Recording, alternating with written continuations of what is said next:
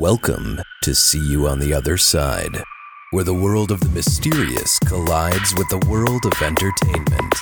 A discussion of art, music, movies, spirituality, the weird, and self discovery. And now, your hosts, musicians and entertainers who have their own weakness for the weird. Mike and Wendy from the band Sunspot. Welcome back, Mike. Thank you, Wendy. It's good. How was your trip? It was really good. It was it was exciting and it was fun, and um, got to do some fun stuff when I was in California this past weekend. And it's always Okay. it's always a pleasure.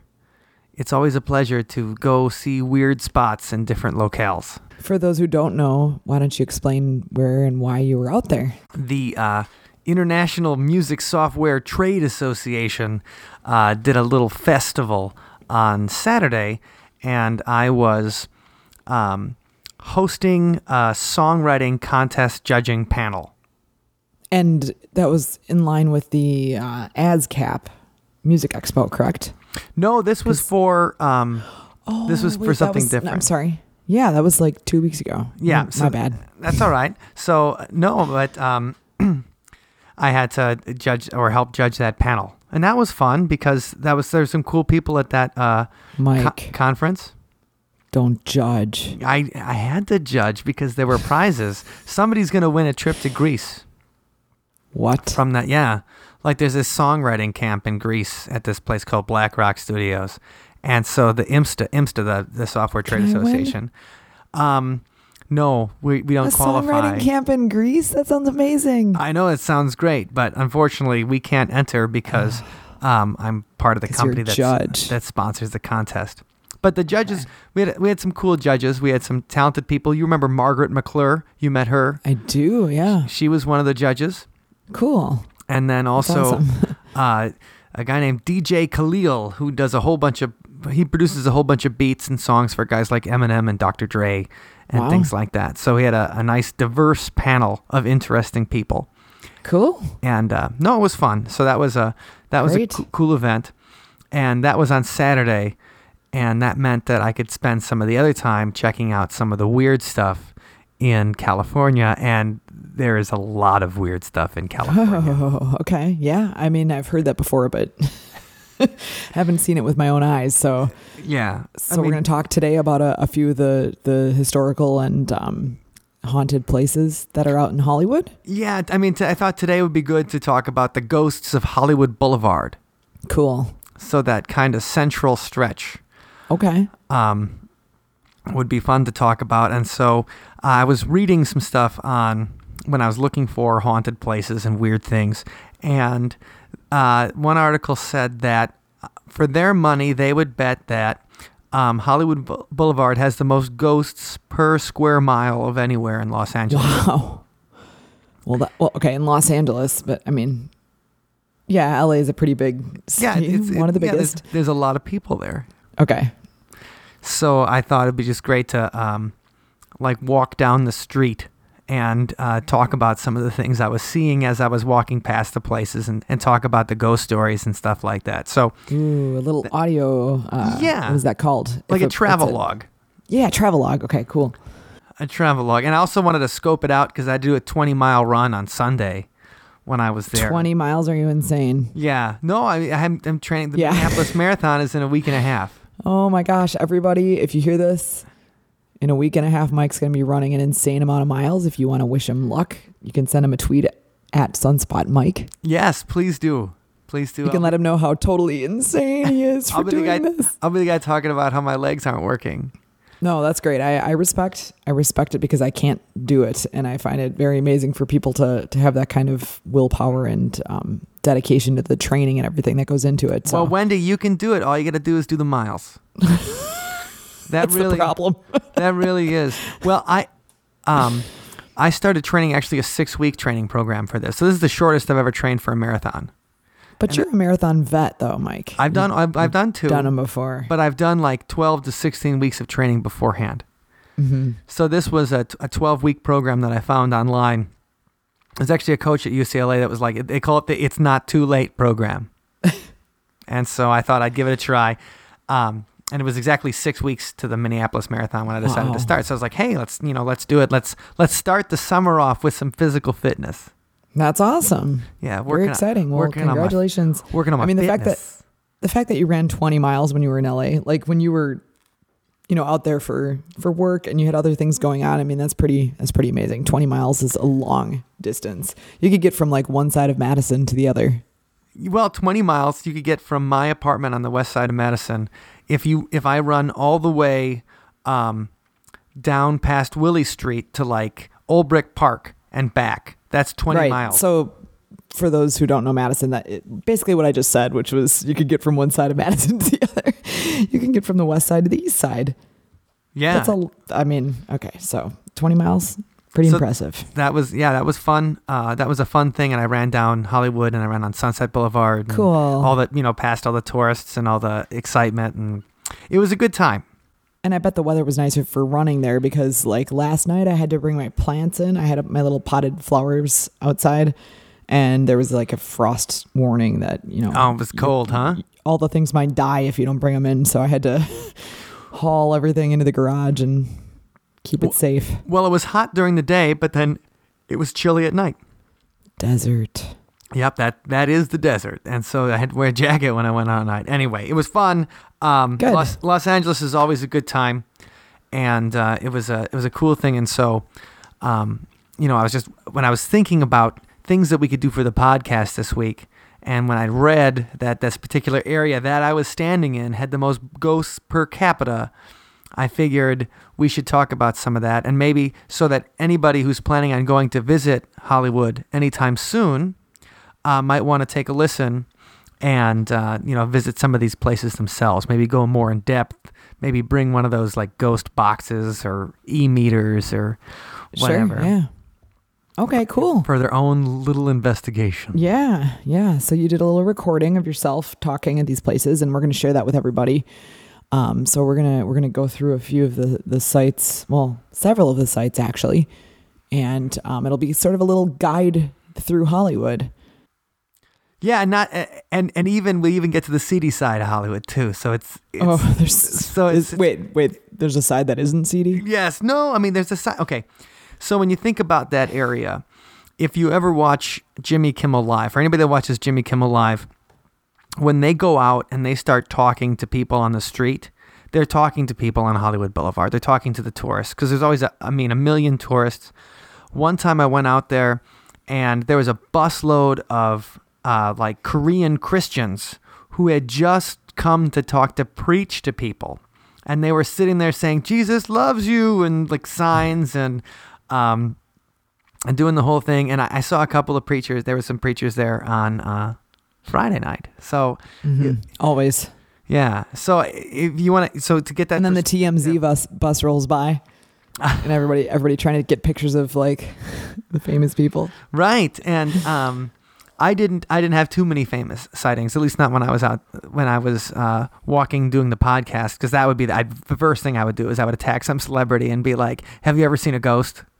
That you know, and that's all I'd care about. It's like, "Oh, I loved you, and I loved you, and have you ever seen a ghost?" And that would be the movie that I'd be interested in them seeing. You know, Yes. Well, I mean, when you're in LA, there's a good, there's a very high likelihood of, of seeing a, a celebrity. In fact, last time the two of us were there together, we saw um, William Hurt. yes, we did see But William Hurt. I, I didn't ask him if he had seen a ghost, so maybe next time. yes, and we saw him right after we went to the Santa Monica Pier, which has its own ghost story. That's right. And that'll uh, we'll have to save that for a different time when we talk about the ghosts of Malibu. All right. Well, why don't we get into it? I mean, there's a Sure. lot of there's a lot of stuff here for everybody to hear. So, Okay, t- well to what kind of set this up, stop on your um, I was uh, I was walking down. I went down to Hollywood and Vine, which is a very famous cross street, okay. and uh, I talk about one of the ghost stories that's happening in Hollywood and Vine. Why don't we take a listen? Okay, here we go. And here is where we start our Ghosts of Hollywood Boulevard on Hollywood and Vine, um, a famous corner. Uh, also, CC DeVille from Poison made a, a great song here in his band called Samantha Seven called Hollywood and Vine. But uh, it's still in the theater, and uh, still an interesting place. But the ghost that's supposed to roam this area is Lon Chaney, the man of a thousand faces uh, from the silent era and Phantom of the Opera. His son would go on to play uh, the Wolfman most famously. And they say that Lon Chaney sat at these bus benches and waited for the buses to take him to various auditions that never really worked out. So, in death, he still sits at the bus benches. But right now, I'm at the corner watching a million cars go by, and um, there is no one interesting at these bus benches. Just to let you know. Uh, Mike, it sounds like you're in the middle of the Fast and the Furious. I am. No, there's cars flying by and stuff. Like I was looking at the bus benches. I was hoping to even see an interesting homeless guy or something like that. oh like, goodness. um, but there, no, not up, Nothing. not at that point. Yeah. Well, I, I would imagine that. Although I don't doubt there are sightings. I mean, I've been to Hollywood Boulevard, and it's it's there's so much commotion and things going on that I, I would think that you know you, to to catch something like that outside of the all the other distractions would be kind of a challenge. yes, I, I think so. And it would have to be. I mean, you'd have to be paying attention for somebody just hanging out at the bench, just waiting around for Right. you know. And never getting on the Right. bus and looking like he's wearing, you know, clothing from the 1920s, and then also disappearing. Like that would be the thing. Like you see a guy, the bus Pay that close of attention. Yeah. So uh, no, but that was a fun, you know, a fun little thing. I was like, oh, Lon Chaney and uh, Lon Chaney Jr., the Wolfman, Lon Chaney, the Phantom of the Opera. Um, you know, he would legendarily, like, he wouldn't use that many makeup effects and stuff. They said that he could achieve uh, these horrific faces Wow. just That's through impressive. like little things he would do to himself and his jaw and things he'd put in his mouth and stuff Wow. like that. So uh, yeah, and he, and he still he still hangs around Hollywood and Vine today. And so right up the street from that is our, our next ghost story. And we can talk about some more stories from that, but let's do the introduction. Let's let's play it right now and Sure. see what are my thoughts as I'm looking at it. So wait, wait, where's the place? Oh, this is the uh, the Pantages Theater. Oh, okay. All right. Here we go. Let's take a listen. Okay. And our second Hollywood and Vine ghost is Howard Hughes. That's right, the guy that uh, Leonardo DiCaprio played in The Aviator. And uh, the Pantages is a, a theater that uh, he built and hosted the Academy Awards. And uh, Howard Hughes is reputed to still hang out inside the theater. And theaters are always great for haunted stuff uh, because of the actors that had gone in there, the people that work there, the blood, sweat, and tears that all come out of the people who uh, give their lives for their art. Um, but Howard Hughes, interesting guy, crazy. But this is the place where he still roams the aisles of the theater even in his death. Whoa. Yeah, and you know, I think the um, there's a couple more ghost stories that I looked up afterwards. And, Okay. And one is about a, a female presence also calls the theater home. And this is from the Encyclopedia Britannica. Actually, has a whole haunted, haunted Hollywood section. And uh, I'll just say it. Back in 1932, a female patron died in the mezzanine during a show. After some time passed, when the auditorium was dark and quiet, the voice of a woman could be heard singing, sometimes in the day, other times late at night after everyone had gone home. So employees at the theater developed a theory about it that the unfortunate young woman who died in the theater may have been an aspiring singer who'd come to see one of the musicals so popular in the 1930s. And that when she died there, she's living out her dream at performing at the theater um, by singing in her death. That's really cool, but it's incredibly sad at the same time. Yeah, but that's, uh, I mean, I think the entire story of the Dream Factory, that is Hollywood, um, Yeah. is there's a lot of sad stories, sad, exploited people, um, Right. dreams that never came true.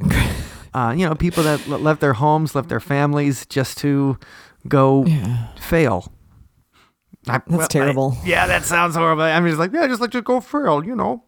Um, and also, But just the idea of someone who was had that huge dream and never even had the chance to like really attempt like she was she was there, you know, getting inspired. Like how many times have we gone to concerts and seen musicians and been like, "Oh, this is amazing." And right, I want to see that. You know, I want to, I want to be just like that. And then, yeah. let's say you died at that show, and then you're stuck at some theater, just singing for nobody. And hopefully hopefully it was a good show at least. right, she didn't see some, you know, crap matinee. Um, So I don't know why that makes me really depressed, but okay. There's a there's another good story though that there was a wardrobe lady who got lost in the theater when it was all dark, and as she was fumbling towards the exits, uh, she was thrown into complete darkness, and somebody grabbed her elbow, helped her up, and then guided her towards the door. And once she opened the door and let some light in, she saw that there was nobody there.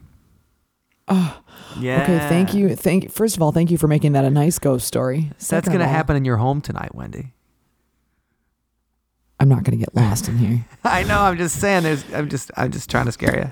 I mean, when you first started telling the story, like I'm just imagining being in a theater in the dark, lost. Can you think of anything so scary? Like like theaters are really scary and yeah, especially when I they're mean- old and stuff. So I was I was like, okay, I don't like where this is going. But then the fact that the ghost was nice and friendly and helped, that made me happy. Right. Um, even though it's it's also creepy at the end when they realize like nobody's there and it is an actual Right. ghost. But at least it's a friendly presence that's that's there to you know guide and and be kind and I guess I'd be a lot more scared if it was a porn theater. Like slipping and falling. You're like, ah, Mike. that's oh no, I whatever I've done to get myself to this point in my life, I've lost. But the thing is, theaters are easy to get. They are easy to get lost in. I mean, remember that time? Okay, the Overture Center in Madison. Mm-hmm. When we were looking for a way to get to the um, stage. the it, it was like Spinal Tap, like the the the passageways and chambers underneath there. I had no idea. It's like a whole world under there. It's like a like an ant farm. Yeah, I we just it's kept like on walking labyrinth. around and like one of these like the stage is this Yeah. way, right? And you take one turn and you're like, oh, whoops, I'm in a changing room and somebody's, you know, like half naked getting ready with some weird costume. And then you're like, oop, back out and go the next way. And then you, you take a right turn and then there's somebody like tuning up their instrument. It's like, what is, how many little weird rooms are there in this place? And, and I mean, we, we had, we had lighting, we had the advantage of lighting. So just imagining trying to like navigate in the dark and you're probably like scared and your heart's beating really fast already and then suddenly you know you you feel a hand that grabs you and starts to to guide you and At least it's a nice hand though. no i mean i think that's that's great It's a I hand mean, of friendship. the assumption would be that it's a person and then when you realize afterwards there's no one there then Right. it's a little i mean it, it makes the spine tingle a bit but it's still pretty awesome that there's a there's a presence of whatever kind that's kind and and helpful like Right. there for you Yeah, so that's all right. So I mean that Yeah. that may have been Howard Hughes himself trying to help somebody out, and it could have been. I mean, the thing is, then you turn around and it's how like it's Leonardo DiCaprio taking you out, and he's like, "I remember you loved me. I remember you thought I was so Oh, cute in gosh. Titanic," and he just gives you a little peck in the cheek and i'm says the you king of the world Right. You're like, remember when I was a heartthrob, ladies? no no no no no. This is not about leonardo dicaprio. This Not yet. He's still alive. hollywood. Hollywood. Old hollywood. Okay. Right. so so that's a cool story. so that was no so that was a, that was a fun thing and so i was just walking around. I was wandering around outside of it. And then you have to wander down a, a little bit of ways to get to uh, the next stop which is at hollywood and highland and so that is hollywood and highland is where the um, kodak theater was that's where they used to have the academy awards um, that it's where Loews Hotel with the res- re- Renaissance used to be the Oh. Renaissance Hotel. a big And shopping mall yeah, it's a big shopping mall with all the Egyptian stuff. yeah yeah it's really kind of weird but cool Yeah, no, it's totally cool. And it's i it, did some shopping there when we were there last time yeah, no, I went I, I bought a belt at the Hot Topic last time I was i got a dress at that hot topic Yeah, and and uh, then that belt, I tried to return it to the Hot Topic in Madison because like one of the it was a studded belt, you know, one of the studs came off and and the girl at the Hot Topic in Madison wouldn't take it. And you know, she's like 15 or whatever. And like the she's like, "Well, we don't even know you bought it at Hot Topic." I'm like, It's I way too to her. California for here. I'm like, "It says Hot Topic on the belt." Like I bought it like last week. Um anyway, Mike, it was clearly not a Wisconsin style. Okay, I don't guess blame the don't blame the, the girl on Hot Topic. It's it's Oh, okay. Fair enough. Fair enough. But it would no, I just um anyway. But that mall is cool. That mall is great because it's half outdoors, and you can have outdoor malls when you're in a climate you- that allows for sunshine all the time. And well when you don't have winter. It's like when you're watching like shows about like high schools and stuff and you're seeing like all these people walk around outside, like all these high schoolers walk around outside and you're like, why are they Oh, yeah. walking around outside? Like what are it's they called doing? 90210. It's like how do they What do you mean they get to go outside? Like we never got to go outside. Like Mukwonago High School was a prison. Yeah. No, no, no. I know. It, it's Wisconsin. Okay, we're we're getting bitter now. Let, We're, let's we're getting bitter about the weather and it's summertime, so we shouldn't be bitter because just Right. it's a little chilly. Just because I had to bring my plants in last night, Just 'cause- I heard it's going to be nice On for May Bratfest this weekend, 19th. Oh yeah, yeah. Okay. but we'll make sure we talk about Bratfest in, in Yes. a minute. Yes, the Um, Festival of Bratwurst. Okay. So Hollywood and Highland, where the mall is, and the Kodak Theater, and isn't that where like isn't that American Idol or one of those shows? That's right, American Idol. When they say you're going to Hollywood on American Idol, That's the theater. you go you go there, and that's you go that's you go to that hotel, and that's where they had the a lot of the auditions and stuff like that. So let's let's see what I I don't even remember what I said when I was there. So let's Uh oh. let's take a listen. All right, uncensored. Here we go, folks. All right. Well, this stop on the Ghosts of Hollywood Boulevard is at Hollywood and Highland, and uh, it is the site of the old Hollywood Hotel. Right now at Hollywood and Highland, uh, it's a huge mall. It's also um, adjacent to the Loews Hollywood Hotel, and that used to be the Renaissance, and so that's where on American Idol, when people would say, You're going to Hollywood, that's where they'd all be actually going to the Renaissance Hotel, and that's where they would do all the uh, stuff in LA after the uh, searches on American Idol. But so now it's a massive, like, there is big, like, Egyptian and Middle Eastern and probably uh, Babylonian uh, symbols that are on the big towers on the multiple levels of Hollywood and Highland. And this is probably the, the place where most people come to go see the Hollywood sign. Uh, you can see it from many of the levels here, and there's a place to take a scenic picture of the Hollywood sign from the Hollywood and Highland Mall. So, what's the haunting here? Well, at the site of the old Hollywood Hotel is where the famous silent screen actor Rudolph Valentino. This is the place that he is reputed to haunt.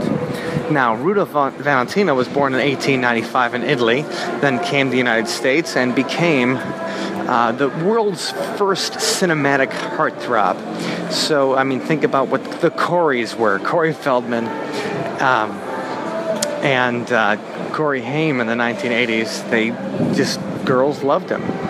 And uh, Rudolph Valentino was the first real cinematic heartthrob. Um, you might picture him uh, as the sheik with the turban on. I mean, even though he wasn't, you know, Middle Eastern, but he was dark and mysterious and Italian. And um, he died from complications of appendicitis uh, very early on, 1926. I mean, that's even before the Oscars, was 1926. So that's when Rudolph Valentino died. Died very young, 31 years old, and a life not quite finished. The site of the Hollywood Hotel, which is here at Hollywood Highland, was the place that uh, he haunted, and people said that they saw the sheik wandering through the hotel at different times. But today, I'm on a sunny day. I'm walking through the middle of it. I'm looking at the palm trees and a, a big sign for Jurassic World with Chris Pratt on it. And um, the Cabo Wabo Cantina, Hot Topic. is a Hard Rock. I mean, This is not quite the spooky place uh, that the Hollywood Hotel might be. But this is one of the locations on the Ghosts of Hollywood Boulevard.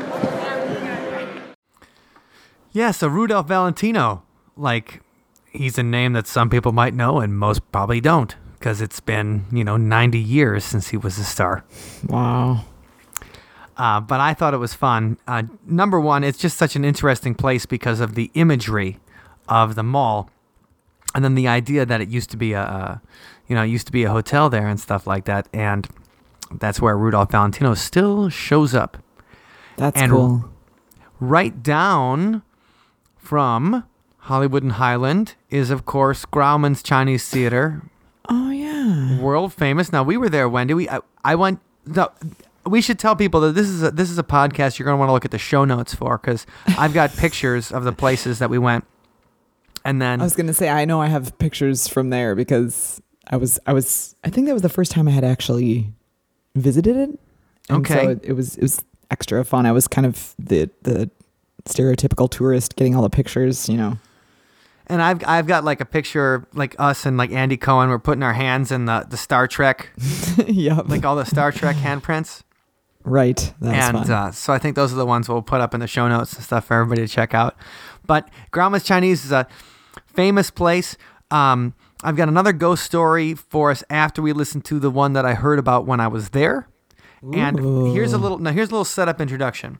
Now when you're walking down this area, you have people dressed like uh you have people dress you know, it's kind of like, like, Mario and Luigi and like Yeah, there's Batman, Pokemon and- you know, yeah. Batman and um, superheroes.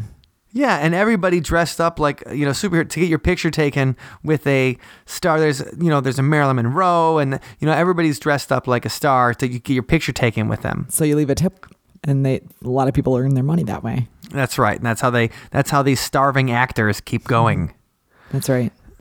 So let's see um, what I was doing at the Grauman's Chinese Theater, shall we? Oh. Oh goodness. Now I'm curious. Yes, let's Okay, and in Tourist Central is Grauman's Chinese Theater. That's the place where everybody puts down their handprints in front of the theater. And, uh, well, it's great. I mean, every, like, you watch Spider Man and Batman. I'm, I'm watching the, the entire Avengers um, hang out and try to get their pictures taken with people. But that's not as good as before uh, when I saw uh, Freddy Krueger, Wolverine, and uh, uh, Frank-N-Furter from Rocky Horror Picture Show hanging out trying to get their pictures taken, and that was hilarious. So, the ghost story about Grauman's Chinese Theater is based on a character actor named Victor Kilian who lived about 10 minutes away from here, and he was murdered in his home. And so he is still said to roam the grounds of the Chinese theater looking for his murderer. I saw a lot of old guys out here. None of them seemed vengeful. Most of them just seemed lost. So there's a, a vengeful ghost roaming Grauman's Chinese Theater. Wow, that's kind of creepy. Yeah. And uh, then there's another story uh, that we'll link to. And uh, it's about how this guy was getting a private tour of Grauman's Chinese in 1992. And he said, I'll quote him Just as I arrived, our guide out of the blue said, This place is so haunted. And where I had stood, a section of the heavy ceiling to floor drape was violently shaking. We could see the impressions of unseen hands in the velvet as it jerked back and forth hard. We stared in silence until I stammered the classic phrase, Do you see what I see? And all five of us said yes. I felt tremendous anger from the shaking that someone was telling me I'd invaded his territory. It was meant to frighten me. It did. And I ran for the lottery. Oh man, I love the imagery of the velvet getting crushed with handprints in it. That's right, crazy. somebody's coming. And then That's cool, and I have goosebumps right now too. And so he was hoping it was the ghost of Sid Grauman, the guy that developed the theater back in the 1920s. And um, Why would he be angry though? he, I don't know. He asked the employee about it, and the employee said, "Oh, you mean Fritz? Fritz worked for the theater, um, and that's the legend that they have that he hanged himself inside, and that's kind of a classic story about people that you know working in theaters. Somebody hanged themselves inside the theater. I mean, yeah, because that, that seems like a legend that could easily be confirmed or refuted, right? I mean, right. I mean, they have that about the, evidence somewhere. the Majestic in Madison has a guy that hanged himself inside the theater. Hmm. And so that is a, a, a popular story, but um, that's one of the tales that they tell at Grauman's Chinese Theater, and uh, that's where I visited. So cool. just a block down from Grauman's Chinese is the Hollywood Roosevelt Hotel. And and we've been to the Hollywood Roosevelt, Wendy. Yes, we have. I, I recall. I do recall. you had a fun experience there in the in the men's room, didn't you? yeah, no, in the men's room. Okay. So just to okay, that sounded weird. I'm sorry. I had a weird experience in the men's room. No, it, it wasn't like at an airport or something. No, it was um oh. I, I was uh, just going to the bathroom, and I walk into the bathroom, and there's a guy sitting at the sink, and he does this like gigantic rail of cocaine, like, and just. And just you just let he's like, and then he puts his face under the sink and starts slapping his sides of his, you know. He's like, yeah, It's, it's it's so stereotypical Los Angeles. Like, I although I would have guessed maybe a couple decades ago. right. And the, you know, this, Hey, yeah, maybe he was a ghost. he right. The, ghost of 80s coke snorters past. I don't the know. The ghost of cokeheads passed. That's that was the that was the um, story of uh, that Charles Dickens didn't include in the Christmas Carol. He's like, well, I was going to have the ghost of cokeheads past, but it just didn't work in the story. Um, okay, and so this one's a little more quiet because I was inside at the um, you know where they have the big chandelier, and I'll put up a picture of the big chandelier that yeah, I that, took that place is pretty there. impressive, actually. It's beautiful. Yeah, and it's dark and it's weird uh, and it's fun. So let's take a listen. Okay, here we go. So now we've come to the Roosevelt Hotel, which is uh, unusual on the, the Hollywood Boulevard just because it looks so old. You know, an old sign. It looks like it could have came out of a, a classic Hollywood movie as compared to everything else on the street, which, I mean, is new and all, you know, tourist centered and neon and flashy and everything like that. Here you have a just a big um, ancient looking building in the middle of all this stuff. And when you go in, it's classier, it's elegant, um, it's completely dark. I mean, you walk in the hotel and it can be, you know, noon and completely lit up and beautiful outside. And then when you walk in, it's, you know, it, it's like walking into a haunted house because it's pretty dark. Um, you walk up to the you know the, the main uh, area to hang out and and the and the bar, and there's a gorgeous chandelier and places to sit down and a little fountain, and it just looks really classy. It looks like the kind of place they'd shoot a movie in the 1950s, but the 1950s are where our most famous ghost stories come from. So in this place, um, you have rumored to be the ghost of Marilyn Monroe, who uh, would stay in a poolside suite, number 1200. And people say they could see Marilyn in a full length mirror. Um, and uh, they would be in that room, and sometimes she would appear in the mirror to them. Well, they moved that mirror down to the lower level, and I wasn't able to find it when I was walking around the place. But the other ghost uh, that people say they see at the Hollywood Roosevelt is of someone who did work with Marilyn Monroe, Montgomery Clift. He worked with her on their la- her last movie, The Misfits, and uh, she famously said, "There's only one person who's more screwed up than I am, and that's Montgomery Clift." Um, after a car accident in 1956, he needed to have plastic surgery. Um, he was, I mean, he was a heartthrob and everything like that. But uh, to get over what happened after his car accident, alcohol and painkillers. Uh, the deadly duo. I mean, he started to get into it and slowly just kind of wasted his life away. But before the accident, he stayed at the Hollywood Roosevelt um, and studied all of his lines for From Here to Eternity, that famous movie. If you've ever seen that um, Burt Lancaster making out on the beach in Hawaii. It's you know a beautiful scene. Um, it's famous and something they show in a lot of uh, retrospectives and things like that. That's from Here to Eternity, a World War II movie, great film. And he, while he was preparing for that, uh, he had lived at the Roosevelt Hotel for three months. And room 928 on the ninth floor, people say they've seen him pacing around, playing a trumpet, and trying to learn his lines. So if you're ever there on the ninth floor and you see a man trying to learn his lines, that's Montgomery Clift, they say. Also, there's supposed to be a cold spot in the ballroom, um, and that's where the first Academy Awards took place. But uh, the Hollywood Roosevelt is a it's a great place to visit for a drink uh, if you visit because it's completely different than anywhere else um, in its area on Hollywood Boulevard, and that's what makes it kind of special and kind of fun. And we did have a drink there. We had a drink there with some friends of ours from um, out west. Yes, we and, did. and it was quite charming. I have to say, it was very uh, elegant, and it just kind of kind of took you back to those days. The Marilyn Monroe, the you know, it seems people- glamorous instead of flashy. guys wearing suits and drinking martinis and um, that type of environment, which was it's fun. It's fun to be in that because it's rare nowadays. Yeah, so that the Hollywood Roosevelt's a cool place. So stop in there when you have a drink when you go by. And um, as far as the main touristy area, that kind of is the end of the ghost stories uh, in that.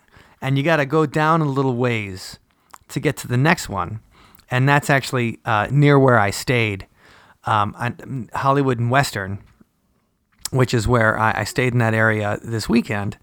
And so I'm gonna post some pictures. So on Friday, I just a- asked the uh, I asked the girl at the front. I was like, "Hey, I gotta go for a six mile run today. Where should I go?" So on Friday, she's like, "Well, just go up the street. Griffith Park is right there." And I'm like, "Great." So I just start running and don't realize that it's a gigantic hill. you know, you, you run up the hill, you can see Yeah, the because the observatory has to be up high. yes, right? and it is it is up high, very high. I've heard it's I've heard it's pretty awesome too. It is, and so I, I ran all the way up there, and uh, we have the pictures and the show notes and stuff. And I didn't know it at the time, but Griffith Park is a haunted place as well. So the guy that gave it its namesake, Griffith J. Griffith, which his parents were obviously very um, original in naming their child, um, he gave Los Angeles the land the park that sits on, and he gave him the money to build the Griffith Observatory. But he was also a drunk that shot his wife. Oh. And so, yeah, he did a um, What the?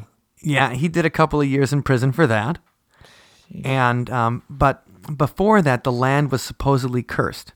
It was owned by a man named Don Antonio Feliz, who was supposed to bequeath the park to his niece Donna Petronia, Petronia but she he gave it to another man instead. So she cursed the park, and it's said that her Hex on you. Yep, and her curse resulted in cattle dying and crops being destroyed by fire. And then the land was eventually sold to Griffith, who gave it to the city. And people say they can see her ghost haunting the park. But the Hell hath no fury. right, like a like a niece scorned. Yeah. And so, um, one of the legends is about picnic table twenty nine. Two young lovers, Rand Garrett and Nancy Jansen, and they were um, doing what lovers like to do on top of a picnic table on Halloween 1976. So that's right before I was born. So that's exciting. You know, they probably were celebrating that I was coming back. Was coming here. And Yeah, I'm sure. but they were on top of the picnic table getting it on, and then a tree fell over and killed them. Oh, what? A, well, I guess if you gotta go, Yep. So you're having uh, fun when it happens. Numerous people reported spooky happenings by that area, uh, particularly when anyone tries to remove the tree, which still sits on the picnic table to this day. And oh, they- like the fallen down tree is still there. Yeah, yeah. They say that the tree is still there. I Come didn't see on, picnic table. I, really? wa- I was running around and I didn't see picnic table twenty nine, but I did see a bunch of picnic tables and there was some trees down. Um, I don't know if any this is like 40 years ago. Right. So it seems to me like they probably would remove the tree unless it was too spooky when they tried to remove it. Okay, fair enough. Good point. And also, uh, people say they seen the ghost of Peg Entwistle, who's yes, an I've actress.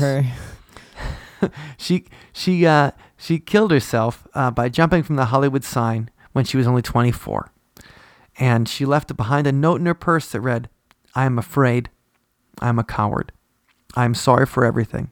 If I had done this a long time ago, it would have saved a lot of pain." Oh, that just makes me want to weep. That's horrible. That's really tragic. Yes. So Peg Entwistle killing herself. People say that they still see her wandering around near uh, the Hollywood sign, Griffith Park. And uh, anyway, I took a nice run through there. Uh, the most, the scariest thing about my run was the hills. I did not realize there'd be so many hills. so that was the scariest well, thing for me. I'm glad the ghosts of Hollywood didn't, uh, Didn't sabotage your 20 mile run. Yeah. And so, I mean, the last the, the last stop on my Friday tour of Hollywood Boulevard, um, I went out with a friend of ours. Uh, I had a dinner and a couple drinks with a friend of ours who shall not be named in case uh, this is incriminating for him. But um, we were talking, we were just hanging out having dinner. And we were talking. He's like, "Hey, you know." Uh, that Seventh Veil place that they talk about in Motley Crue's Girls, Girls, Girls is right down the street. And I'm like, what? And uh, I'm like, well, I got to visit that because Motley, you know, Motley Crue destination. When I was in Paris, I made sure I, I got my picture taken in front of the Crazy Horse. Nice. So, um, no, we went out and we checked out the Seventh Veil, which I discovered is the world's most disgusting strip club. it, yeah, it is. It is horrible. You've Um, been to enough to know to super su- to been- superlative that place I've been to enough bachelor parties in enough, you know, like crap towns and enough like that disgusting strip clubs. to know that this place takes the record for a gentleman's club that was just so disgusting. So, I'm not going to argue. urban legend holds that the neon sign blinking outside the Seventh Veil on Sunset served as the inspiration for the Motley Crue song "Girls, Girls, Girls," and history tells us that parts of the music video were filmed there. Um, but when you get there, it's just uh, skeezy. Like it's That's nasty. yeah, it wasn't classy at all. Like it's not. I mean, yeah, I. I'm just not going to recommend it to anybody. It wasn't the place I want to spend a lot of time. The Seventh Alrighty Veil, then. like, And they play girls, girls. They play girls, girls, girls all the time. Which is great, but how does this relate into the paranormal? I'm just, well, just, just, curious. with okay, with just the name Seventh or is this Veil. just a pop culture thing? Yeah, it's kind of a pop cult, kind of a pop culture thing. But the term "the Seventh Veil" not only comes from an Oscar-winning movie from the 1940s called "The Seventh Veil," um, Okay. it's also a biblical reference, and Oh, so it's probably one of the few gentlemen's entertainment establishments to have such a pedigree. Oscar Wilde, who wrote "The Picture of Dorian Gray," Yes, one of the creepiest stories I've ever read. Yep, as well as the Canterville Ghost. So he himself is no stranger to paranormal fiction. He wrote a play called Salome. And the story about Salome is that King Herod asked her to perform a dance at his wedding to uh, when he wed her mother, and he convinced her that for the dance she should ask for John the Baptist's head. Now, yeah, King Herod was like the guy that was in charge of Galilee. He was like one of the Roman governors uh, of the area, and uh, he hated John the Baptist because John the Baptist was a like a religious muckraker in his area area, and John the Baptist didn't like the fact that King Herod was marrying his uh, half brother's wife or former wife, and so King Herod arrested him and then cut his head off. And there's a ton of like medieval pictures of like John the Baptist's head on like a plate and stuff like that. So, uh, Oscar Wilde That's intro- crazy. introduced the com- concept of the seventh veil into the story because he had Salome perform something called the Dance of the Seven Veils. And uh, that dance, you know, the, the name of her dance wasn't mentioned in any story, but it's based on Middle Eastern dances where the girls had veils. And if we if we go back to the Oriental Theater and also the Egyptian Theater, which is on Hollywood Boulevard. Oh, I remember that place. Yeah. yeah, it's right next to the Pig and Whistle where we played. And so in the 19 That's right. so in the uh, in the late 19th century and early 20th century, they called it Orientalism. Was just a really popular thing. I mean, the Egyptian theater was being built before they actually found King Tut's tomb. So he- he was trying to cash in on like the excitement of Egyptology and stuff like that, um, and that mysteriousness of the Orient. That's Ah. very interesting because I, I kind of wondered, you know, when I saw that shopping mall with the big, like, you know, the Sphinx and the. Right, what's all the Egypt stuff doing Like, here? Like this, it Egypt just seems- thousands of miles away. right, exactly. And then, like you said, the um, Egyptian theater and the Oriental theater and all those. So this is this is all coming together for me now. But I mean, the strip club, Right, as, the- as you said, the world's most disgusting strip club yeah, the seventh veil is it is the same kind of ties into that. ties into that. So that entire area, when they were building this area of Hollywood, when they were built, you know, creating the buildings and, and creating all of these famous places, what they were doing was just uh, trying to cash in on this craze of Orientalism and mysteriousness in the early 20th century. And uh, that's why they designed the buildings like that. So that's why there's an Alright. Oriental theater on Hollywood Boulevard, an Egyptian theater on Hollywood Boulevard. So that's where it all kind of comes together in the Ghosts of Hollywood Boulevard. Indeed. So I'm dying to know Yes. when you were at all these places, did you feel anything weird? Did you? I mean, you said you didn't see anything unusual, but did you? Did you have any kind of, uh, I don't know, like intuition or feeling of like, oh, maybe there's some other kinds of people on the other side of the. sure. Did I feel anything? Well, the Roosevelt Hotel gives you gives you that feeling. Gives you a feeling of otherness. I'll say I, I do recall. I mean, even just thinking about it now, and that was what three, four years ago. Um, Two I do years ago. recall. Only two? Oh, Only okay, two. well, feels like longer ago, but I still remember. I mean, even after a few cocktails, I, Right. I still clearly remember that that that very like vintage kind of um, just just a feeling of lots has gone on here. You know, The, the sense that you're going into another like a, another time, I think, is Yeah. the best way to put it. Is like And it's like walking into a time machine.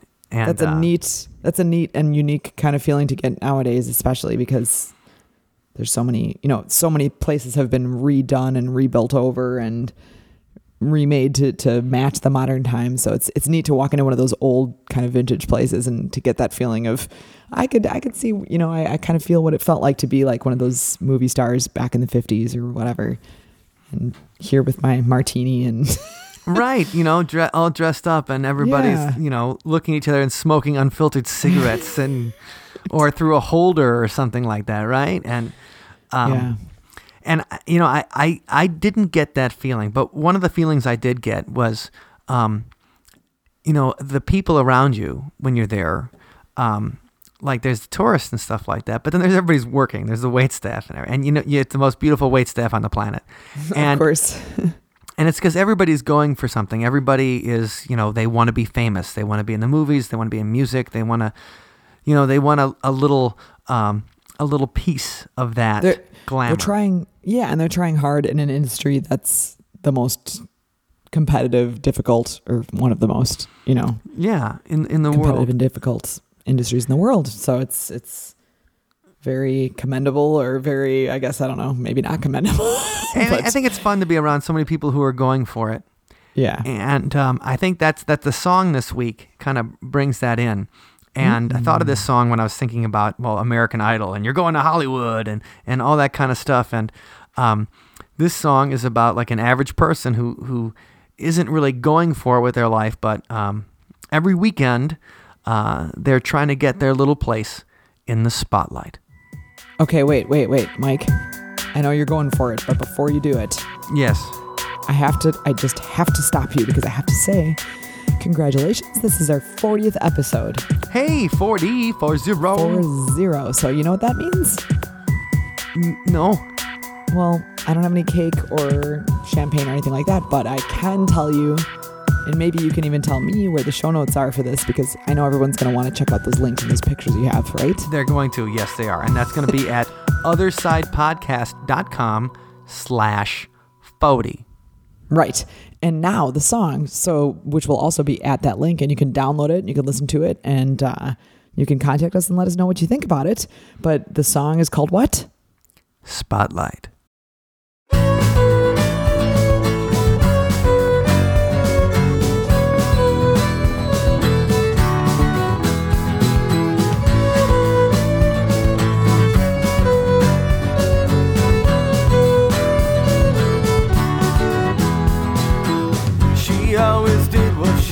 Supposed to do. She never cried or complained.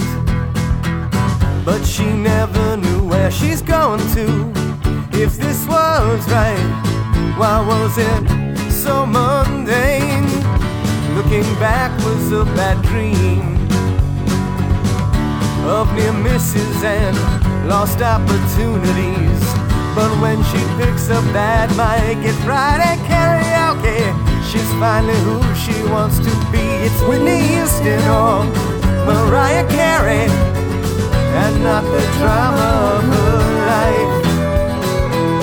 An American Idol that might be temporary.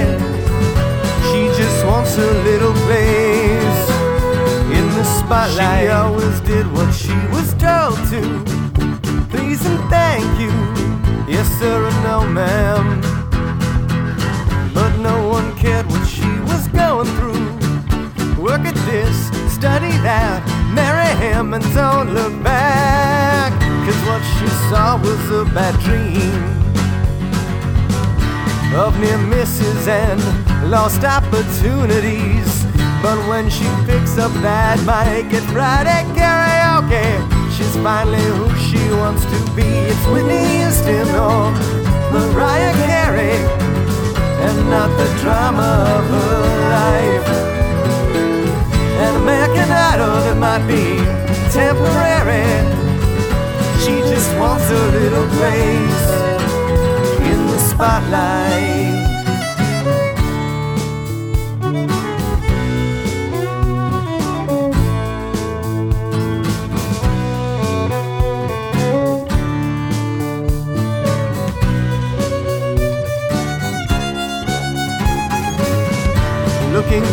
Was a bad dream of near misses and lost opportunities. But when she picks up that mic at Friday karaoke, she's finally who she wants to be. It's Whitney Houston or Mariah Carey, but not the drama of her life. An American Idol that might be temporary. Wants a little place. As Whitney Houston or Mariah Carey, but not the drama of her life.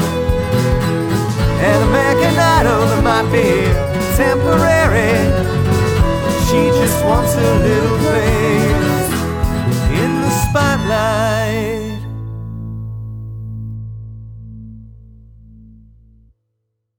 Thank you for listening to today's episode. You can find us online at othersidepodcast.com. Until next time, see you on the other side. It was meant to frighten me. It did. Whoa.